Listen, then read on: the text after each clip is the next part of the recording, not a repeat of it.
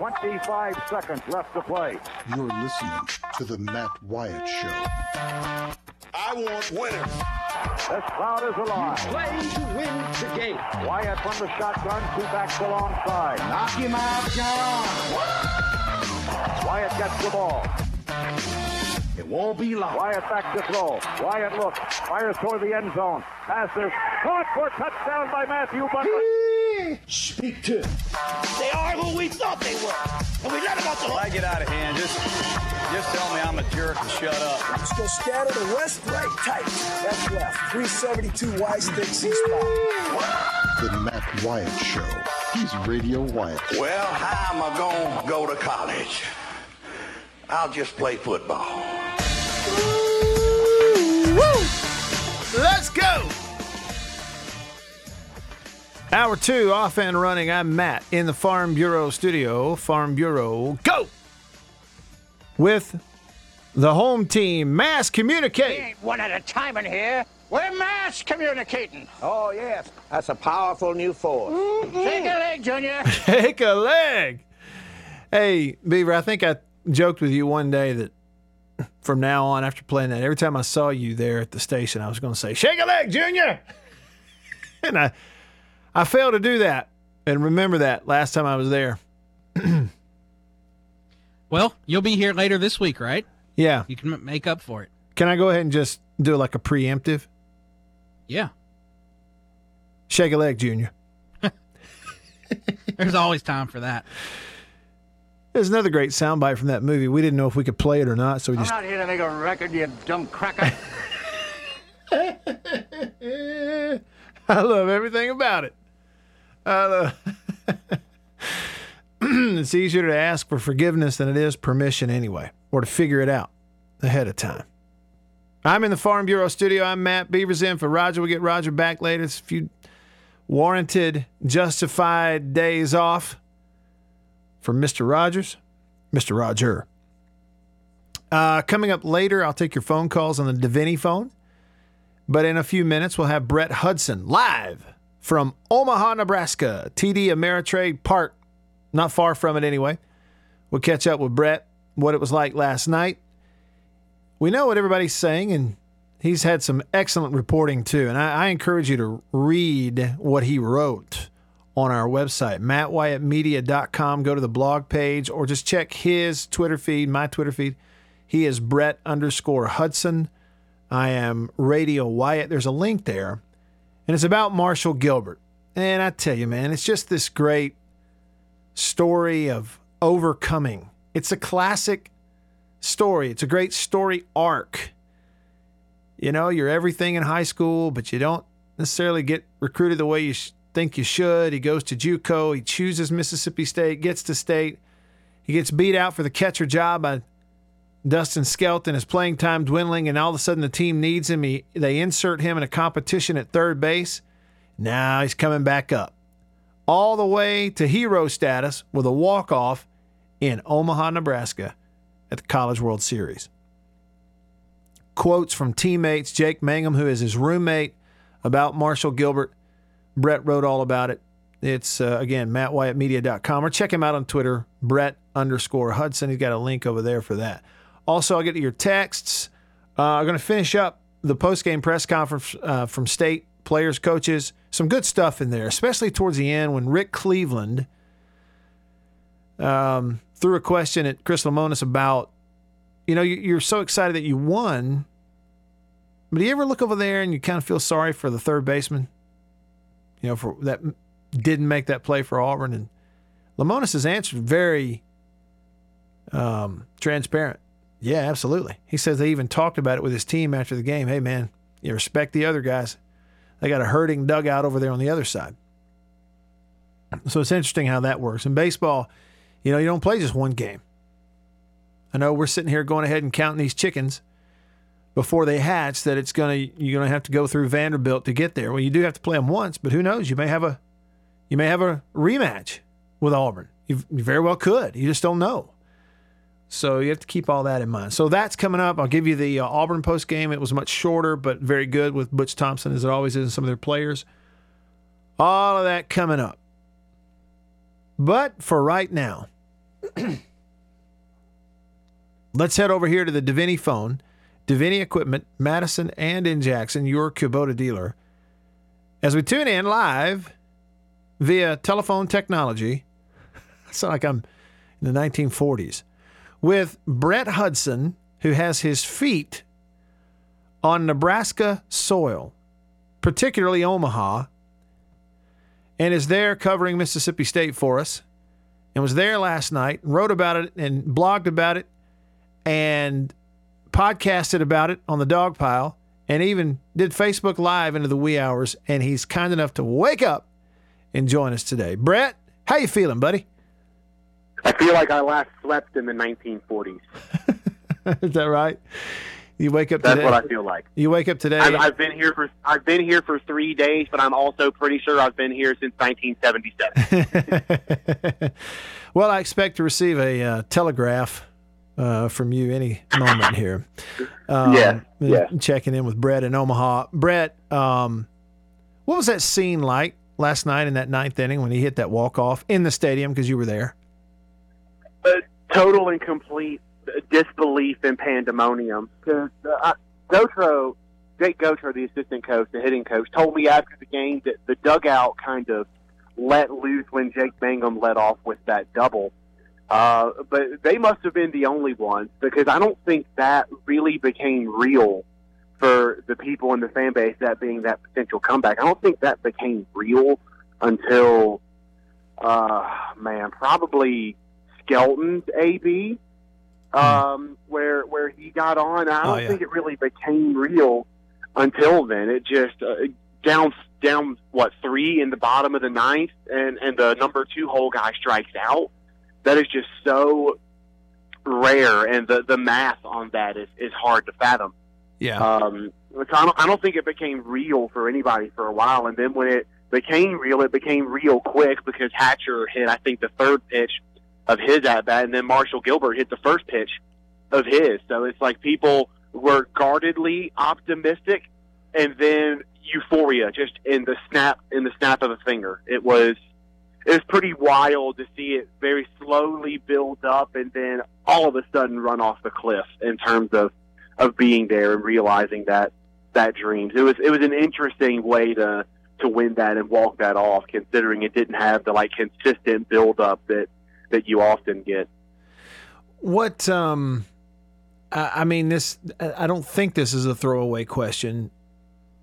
Uh, We know they were elated to win the game, the celebration, a walk off, it's Omaha, all that, but if you were to dig a little deeper in the in the context of this is a team that has a lot more uh, innings, a lot of more games they've got to win in order to accomplish their goal. Then against that backdrop, what was this team's mood when you interviewed them after the game? I, think that was uh, it's hard to describe. I'm gonna I'll find a word for it eventually. I think it was I think it was all the confirmation they needed. Okay. because you know that was it's one thing to have national championship aspirations for literally the entire season as this team has and it's one thing to play up to that level as this team has for basically all but six games the three in Fayetteville and the three in Hoover they've played up to that that status and that label and and winning this game I want to say it made it real for them because they've known this about themselves all season long but it, it just kind of snapped them into the mode. Like we we've won a game in Omaha, and and it's time to to win more. It's time to to do the one thing that's left to do. Mm-hmm. As as Jake Mangum would, would say, I'm trying to find the the right word to to describe that that kind of mindset that the team is in now. But now, uh, game on. I, I think is the the phrase I would use. the The mood in the locker room was game on. Yeah, they've they've had their fun uh, talking about the nickel blacks and Ethan Small uh, swearing he's never going to wear the nickel blacks ever again. And Jake Mangum cer- certainly had his fun, um, making sure I know that the team never loses on on Sunday. Thanks for that, Jake. Um, and, and Peyton had his fun too. But but after after they got over their original euphoria of, of walking that thing off and celebrating Marshall Gilbert for the season he's had, making uh, adding a new chapter to that story. Once they got all over that, it, it was game on for them. They knew that now is the time to go to go win the whole thing. Sure. Brett Hudson on your radio. He is covering the College World Series, Mississippi State's run uh, for the duration that they are there for us, and doing a heck of a job as always. You need to read, if you haven't, you need to read what he wrote about Marshall Gilbert and check his Twitter feed for that link. He is Brett underscore Hudson. Hey, um, Brett, Gilbert is like the the Hollywood, the true uh, Hollywood type hero's journey story arc, isn't he? Right? The setup, the conflict, and then the walk off in the College World Series last night. Isn't it the perfect story?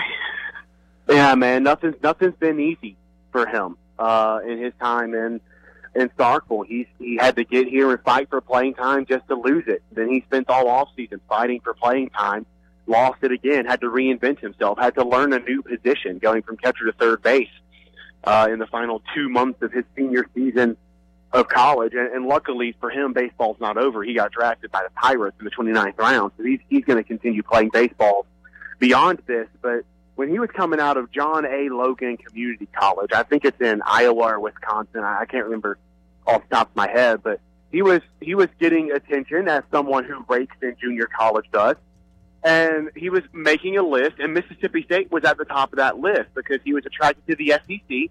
He wanted to play against the best, and he was drawn to Mississippi State's winning tradition in the toughest conference in America, and he wanted to to see if he could be a part of that. He wanted to add his own legacy to that, and it has not been easy. You know, you you got to be on the field to add something to to Mississippi State's baseball legacy, and and that has not come easily for him. But he he just refused to lay down. He refused to let the situation get the best of him. Uh, he he took the cards he was dealt, and he he made the best of them. And and the fact that he adds this to his uh to his Mississippi State career is, is truly fitting because he's had to work his tail off for everything he's gotten here at Mississippi State, and he had to work through uh, a tough play that some people erroneously blamed him for for not making that play that ultimately led to a two-run homer. Um, he had to work through that. He had to work through some tough, tough at bats early in that game to get the one opportunity to bounce one off the pitcher's glove and, and walk a game off. It was pretty fitting for his entire two years here in Starkville. Brett Hudson on your radio. Brett, do you see those numbers for Gilbert basically over the last month that I tweeted earlier this morning? Yeah, yeah. The boy, the boy knows it's time to roll. Yeah, he's been clutch. I just so everybody's listening. Um, I was looking at going back to the Ole Miss series, which was the second week of May. He has hit safely in 11 of the last 14 games.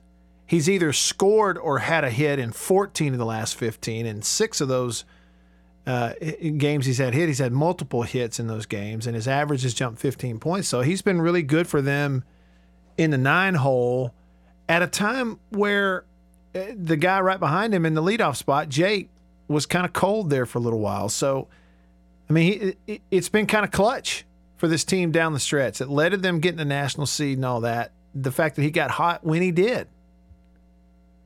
And that was that was something that I talked to Coach Gautreau about last night that, that didn't make the story. So thank you for the launching point. Uh, Yeah. He talked about Marshall being in the nine hole and that being a important part of the lineup. Considering, I mean, this this lineup is so stacked at the top. You've got a 14 home run guy hitting in the five hole. That's Justin Foscue. So having a good bat in the nine hole is huge to turn that thing over and get as many at bats for that top five or six. And the way they phrase that to Marshall Gilbert is, uh, as Coach Gautreau told me last night, Marshall, you got the best hitter the SEC has ever seen behind you. You're going to get pitches to hit. They don't want to throw at Jake Mangum. They especially don't want to put you on base for free with two outs and, and give Jake Mangum another opportunity with two outs. You're going to get pitches to hit. That's undeniable. And pretty much every at bat you have. So go take advantage of them. You know you're going to get pitches in the strike zone. You know you're going to get pitches that you can put somewhere. So see them out of the hand and put them somewhere. That's that's how they approach Marshall Gilbert, and his uh, his performance over the last month proves that that's where his mind is. Yeah. Brett, any inclination, guesses about who will pitch against Vanderbilt tomorrow? No, No, not right now. Uh, it, it all comes down to, to matchup, and I don't I don't have enough of a in depth of a scouting report on on Vandy's lineup or how State's going to scout them to Yeah. to tell. But Coach Lemonis is supposed to talk to the media in like 15 minutes or so. We'll find out then. Okay, cool. Um, one last thing. So MacNamee says that the energy began when Jake Mangum led off the ninth with that double, and they're down. They're down what four one at that point? point, four to one. Yes. So he leads off with a double, and you said it must have started in the dugout. That's what they said.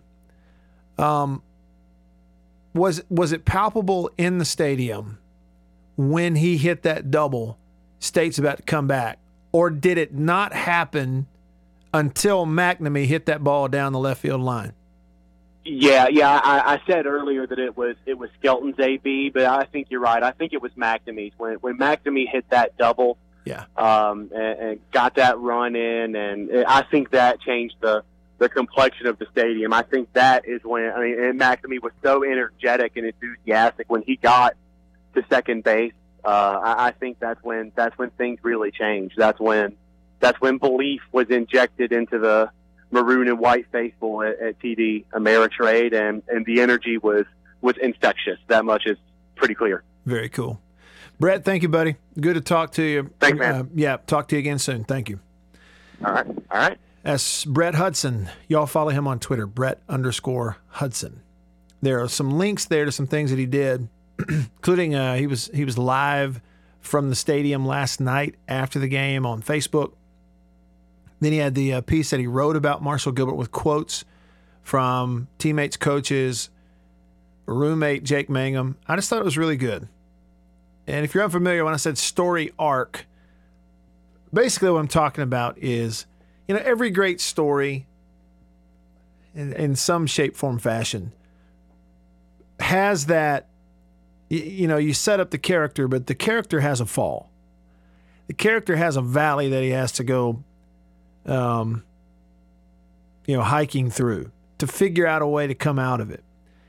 And in this case, there's that arc back up and that happy ending of a kid that wasn't even in your lineup for half the season, now a starter, has the walk-off hit after a hot month at the plate in his senior season in game one of his team's ball game in the College World Series. It's a really neat story. Uh, so go check that out. Uh, I'll tell you what, since there is time here to do it, we, we didn't finish it up completely what everything that was said in the uh, post game by uh, Mississippi State coaches, players. Let's see if we can hear some of that now. It's a lifetime opportunity that you don't get anywhere else. You don't get to see these guys every day. Um, so that's I think that's what it is. It comes down to how much we love each other as a family. Last question for this group, David. Thank you. For both uh, Marshall and, Elijah, even though Owen was doing so well, did you feel like if you just get an Auburn's bullpen after the way y'all had played against them in Starkville, did you think that you could make something happen eventually, just keep grinding away and something would crack? Marshall. Yeah, you know, uh, that's kind of our philosophy is grind out the starter, get to the pen, so that way they have to change something up and somebody new has to come in. And I think it just has to do with the fact that we just stay the course and we never veer off of what we're trying to do. And if we are, then we help kind of bring it back together and we go back and kind of reset. And I think that as far as Jack Owen, he pitched a great game. Um, he did a hell of a job. Next thing is just the fact that we're able to go out there every single day with the same approach and just trust that the guy after you is going to be able to get the job done. Hats off to Jack Owen. Um, he went out there and did what he was supposed to for his team. But you know, we kept grinding and we were trying to get in that bullpen, like you said. And eventually, when we got in that bullpen, there was that you know disbelief, knowing that he's not out there anymore because he had three pitches working for him. So um, you know, when he came out of the game, the little you know relief came, a little weight off our shoulders for sure. Okay, Kendall, start us, please. Baseball, Chris. You've seen many magical moments with this team throughout the year, but as you're kind of sitting back and watch that ninth inning unfold, what's what's kind of going through your mind? You know, our our our message in the dugout was just get it to the next guy, get it to the next guy, and and it had you know Tanner Allen had a big at bat with you know just a walk, and Josh Hatcher uh, gets the chop ball there. I mean, you just have so many things of guys just competing, and and Jay Gautreau's done such an unbelievable job with our offense this year of instilling just the grinder mentality and, and wearing people out and putting balls in play. And we were a little frustrated tonight. I mean, it really wasn't typical of us for the first so many innings.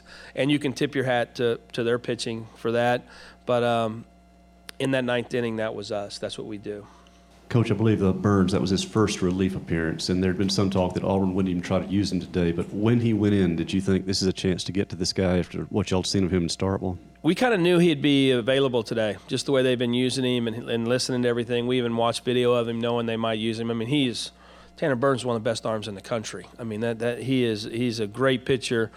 But and, and I was just talking to Cole Gordon, you know, pitching the ninth is just different than any other thing. And you know, Cole Gordon, when you know when I pitch him in the seventh, he's not real good. I pitch him in the ninth, he's real good. Um, so it's just it's sometimes a mindset with pitchers and where they're at. And we were fortunate in our game in Starkville, we got to Tanner in that first inning he pitched. Then he settled down and really pitched good against us. But we were able to get to him that first time through. All right, so that's uh, little more of the post game there. You kind of heard the analysis. I've promised it to you. So coming up, I'm gonna let you hear on the Auburn side of it. It's a tough loss for them you know, you kind of control a game and then all of a sudden, you know, there goes that rug out from underneath your feet. So I'll give you Butch Thompson and Auburn players coming up, let you hear what they said also.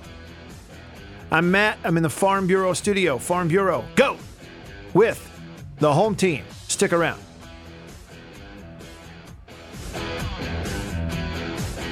You're listening to The Matt Wyatt Show.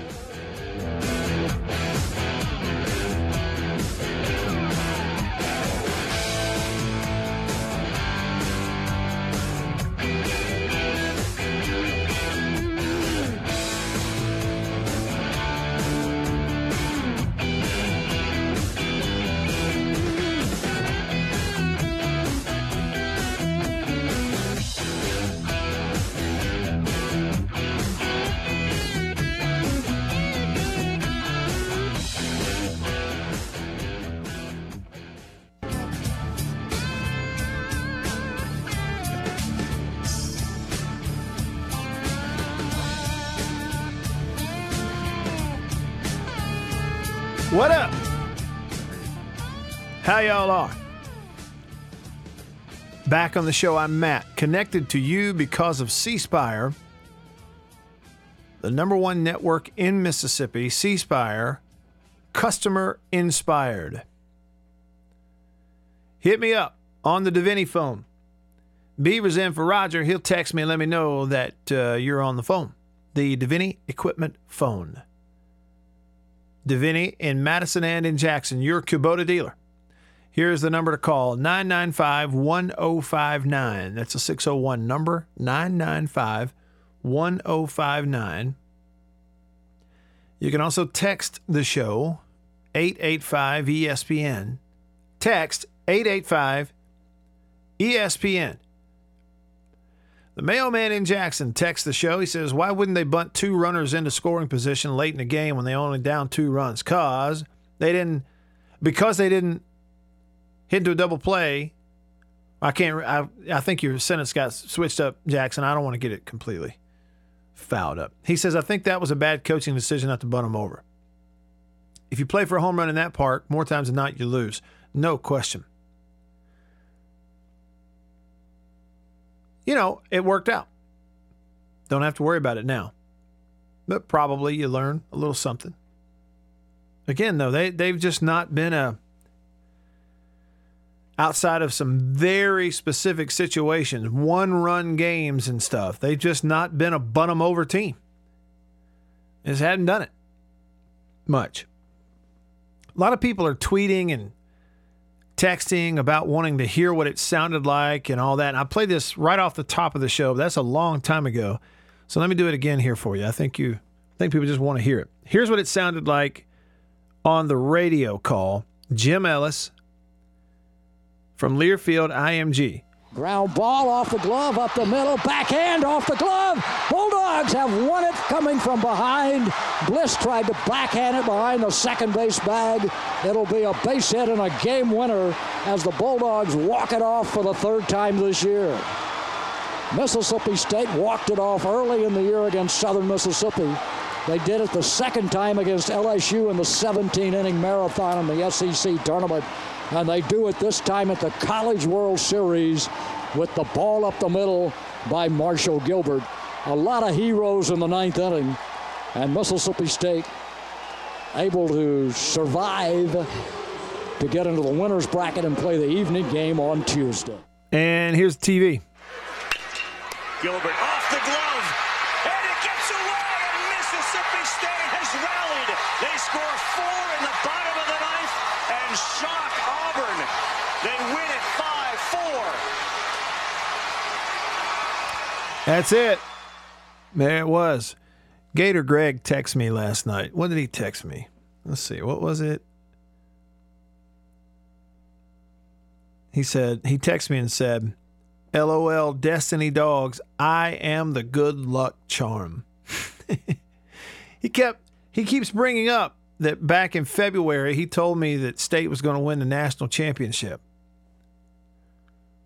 Yep. Scott on the text line says, Have you heard from the Chicken Hawk? He says, I was riding down County Line Road and a red tail hawk swooped down and I hit it with my car. I turned around to check on it and saw what it was. I hollered, Chicken Hawk, tell me it's not so. well, I hadn't heard from him in a few days. All right, Tim's getting to an interesting point of the ball game. When MacNamee ran by the third baseman with the ball, why didn't he tag MacNamee out instead of trying to make a long throw to first? Tim, and and, it, and anybody who saw the game or you know followed it, you know what we're talking about. It is um it was the Skelton at bat. That's what it was. And there was two outs in the inning. And he chopped it to third base. MacNamee's on second base after the double. And so MacNamee's getting, you know, up the line. Well, not line, but the base path between second and third base. So he's right in front of the third baseman after he fielded the baseball. And yes, when we slow it down, and I mean, you got to keep in mind that nothing happens in slow motion, okay? And pre play thoughts generally take over. It, it, it's there's there's um there's just like a, a pre pitch thought process based on situation and outs. And if you're the third baseman with a runner at second base, and let's see, was was there a runner on first base with MacNamee on second? No. No, there wasn't. Right? Because, yeah, Foscue grounded out. Uh, and it brought a run across. See, so there's no real reason for MacNamee. He's not bearing down having to go from second to third, as I remember it correctly. So, given that situation, pre pitch, that third baseman's already thinking, I get ground ball, I'm throwing first base. You're not expecting the runner to cross your face to be there. Here's the other thing, Tim the ball's bouncing along. You got to field it. It's a third out to win a game in a College World Series. The third baseman's focus is on the baseball. It's not on who's running around me. Where is the runner? Not until after he catches the baseball fields it in his glove does anything like that even become a possibility. So when you pair that with pre pitch thought is ground ball is I go to first base, it's a total surprise to the third baseman that the runner is near him when he fields that baseball. But because MacNamee was near him, it totally threw him off. He he had a great big hesitation. There is no question that when he when that ball took its second or third hop or whatever it was and comes up into his glove, the only thing on his mind is throwing to first base. And when he brings his eyes up, he can feel and knows he's close enough for me to tag him. But you're locked in mentally. Throw to first base, throw to first base, throw to first base. So it, it totally threw him for a loop and he locked up. He hitched, and then he hitched because half of his brain is saying, tag him. And the other half's going, throw to first. So he didn't tag him, and he skipped, and he skipped, and he skipped, and he freaked out and threw it over there to the tarp. That's just the way it happened. Um, Matt on the text line says, worst strike zone I've seen all year. Looked like a ghost. It floated around so much. I like it, Matt. I may steal that line. It's not the worst I've seen all year, but they did squeeze Ethan Small early in that game. Um, now, part of it was you had an umpire much more willing to give you the bottom of the strike zone than the top. And that could just be a bad draw. If that's an umpire who's called it that way the entire year, then that's just what he is as an umpire. So that, that's his strike zone. If Ethan Small gets an umpire who will not give you strikes in the upper part of the strike zone, that's a bad draw for Ethan Small because that's where he likes to live. Now, the other thing was he did have some that were definite strikes that for whatever reason they can call strikes. the reason that Ethan Small or nobody on the state side freaked out about it is because all year long it just hasn't mattered. So what if there's a runner on first base? So what if he walks a guy and gets a bad call? He's going to strike the next one out. He gets so many swings and misses, he leads the country in strikeouts. So that's kind of part of it. But yes, the home plate umpire did squeeze that zone a little bit on Ethan Small. And and really that hasn't been done all year. So so it was un- uncomfortable for everybody. It's a big reason you had 3 walks in the game. You know, it's a big reason you groove one and he jumps all over it. I mean, I know that states guys, including Lemonis after the game, said that's a pitch that people haven't hit all year. But it looked like pretty much like a like down a heart to me. but I, I wouldn't, I, you know, my opinion is a little different than yours, Matt. I wouldn't go so far as to say it's the worst strike zone I've seen all year.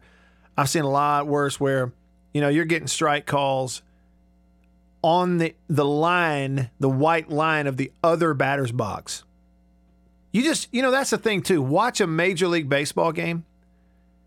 You don't get it in Major League Baseball. You do not get those calls in Major League Baseball. You almost never see a Major League umpire call a strike on a ball that is six inches off the plate and painting the stripe of the opposite batter's box. They will never call that a strike in the major leagues. And and one reason is the best umpires are in the major leagues. but the other reason is all the major league games have that strike zone box superimposed on the screen and they know it. They know everybody can see it. So they're just not going to call it out there. But man, I've seen some umpires this year and you see them in the SEC. You I mean, pitches that are basically so far outside they are unhittable. If you threw one inside that far, you're hit. It's HBP. Yet call it. So I have seen worse. All right. I'm going to let you hear from uh, the Auburn side of it coming up. Next on the show, I'm Matt, connected to you because of C Spire, the number one network in Mississippi. Stick around. You're listening to The Matt Wyatt Show.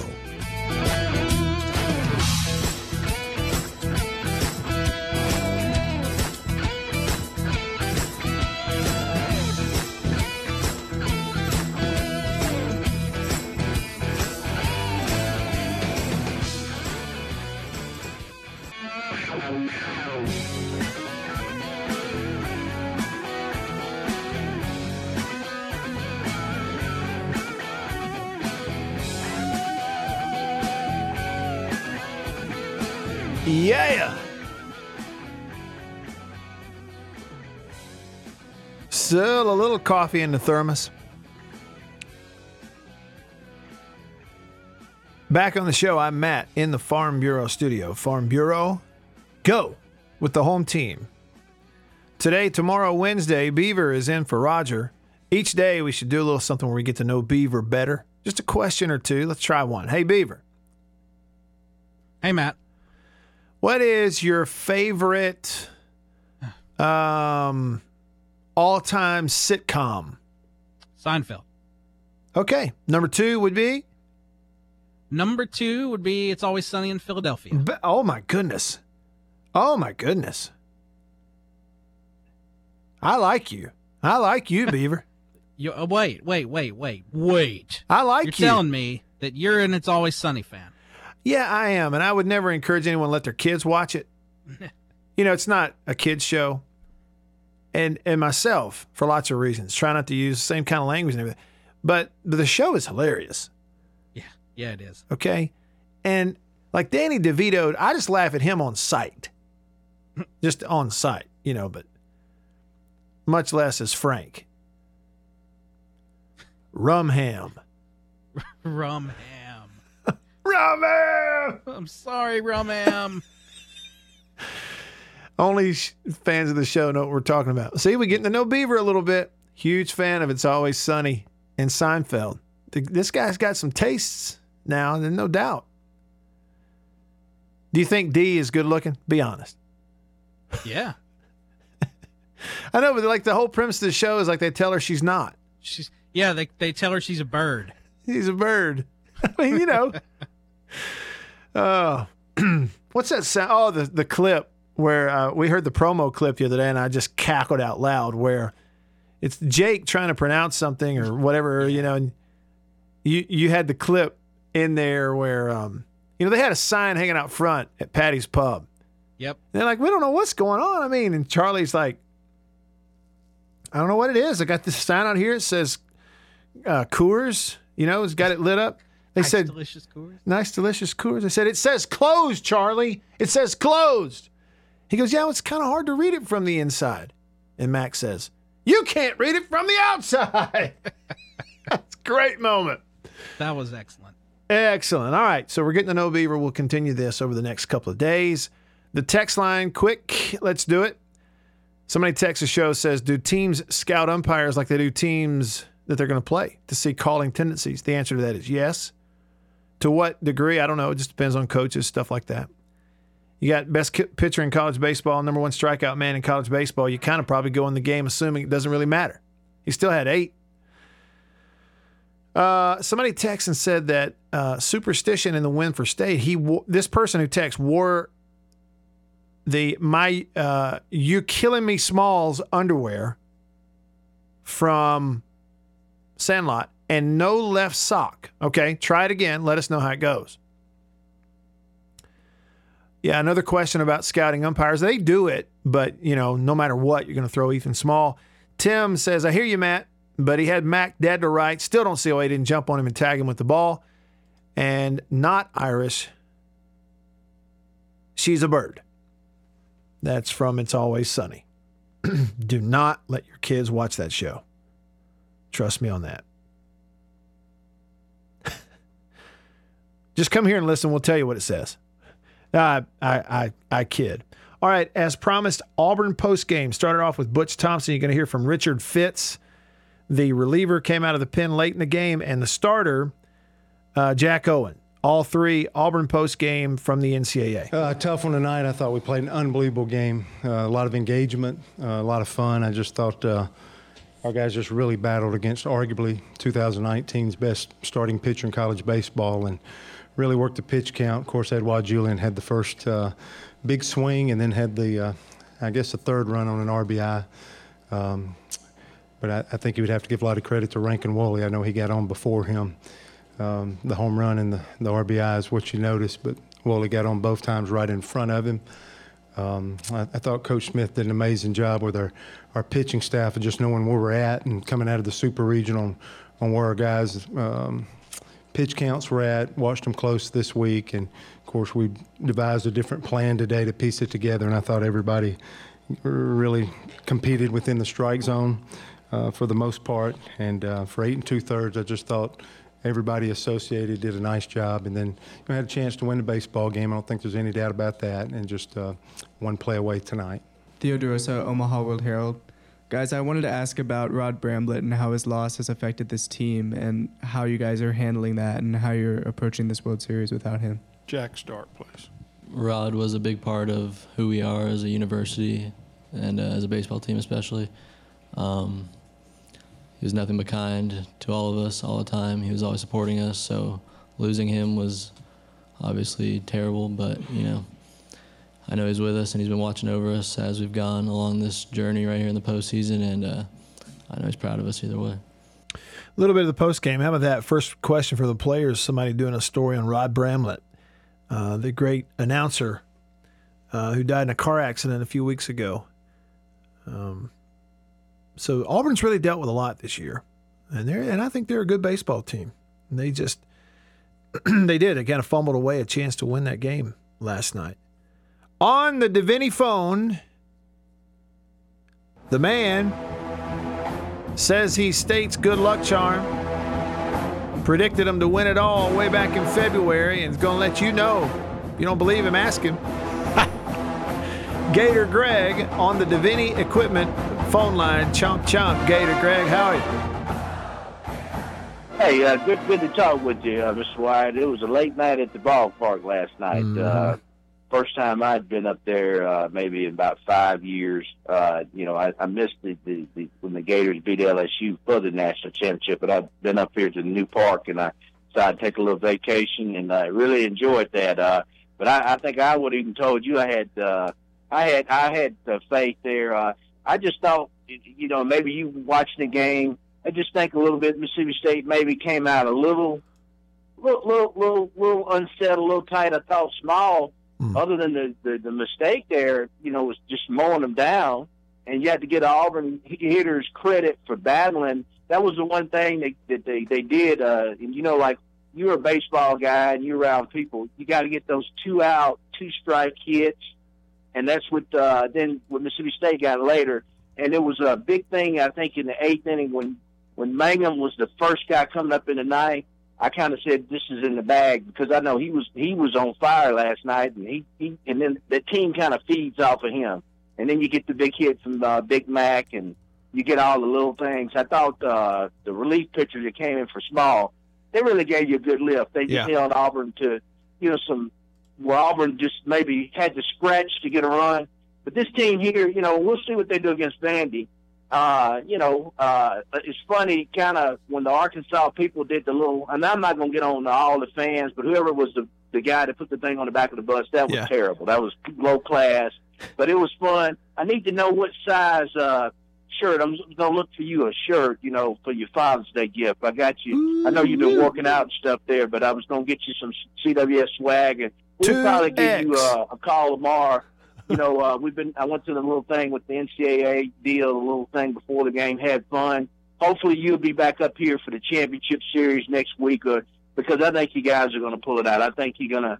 You got something for Vanderbilt. So you have a good one. Uh, the Beavers doing a good job, uh, filling in, filling in for Roger. Oh, Roger is a legend. But Mr. Wyatt, I, I'm going to go ahead and say it. I think it's uh, the dog's year. You guys have a great show. Appreciate you. Thanks, Greg. He thinks it's the dog's year. I'm a 2X. Before wash. And yeah, I mean, there were several times that State hit the ball really hard. I'm talking about tattooed it with runners on base and then just, you know, didn't find a hole. Again, I go back to first inning. Runner in scoring position, Tanner Allen gives one a ride deep left center field out to the warning track. I mean, he hit it hard. He's just got backspin instead of topspin.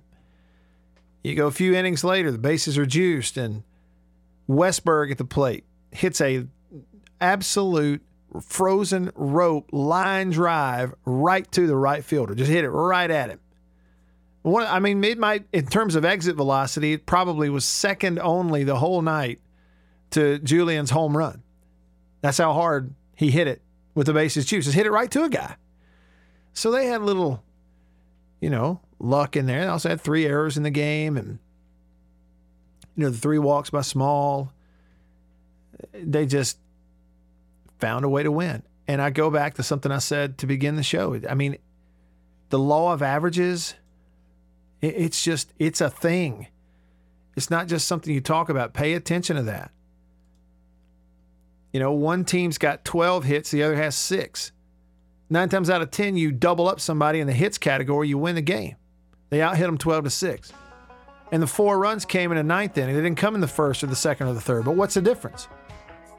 You see a lot of four run innings for this Mississippi State team. What's the difference between a four run inning in the ninth versus a four run inning in the third? Nothing. So it just generally you go out there, you out hit somebody by that margin, you figure out a way to win. And it just happened last night in the ninth inning. All right, that's it for today. Tomorrow, same time, same place, we'll do it again. Right here in the Farm Bureau studio. Farm Bureau, go with the home team. See you then. See you. You're listening to The Matt Wyatt Show.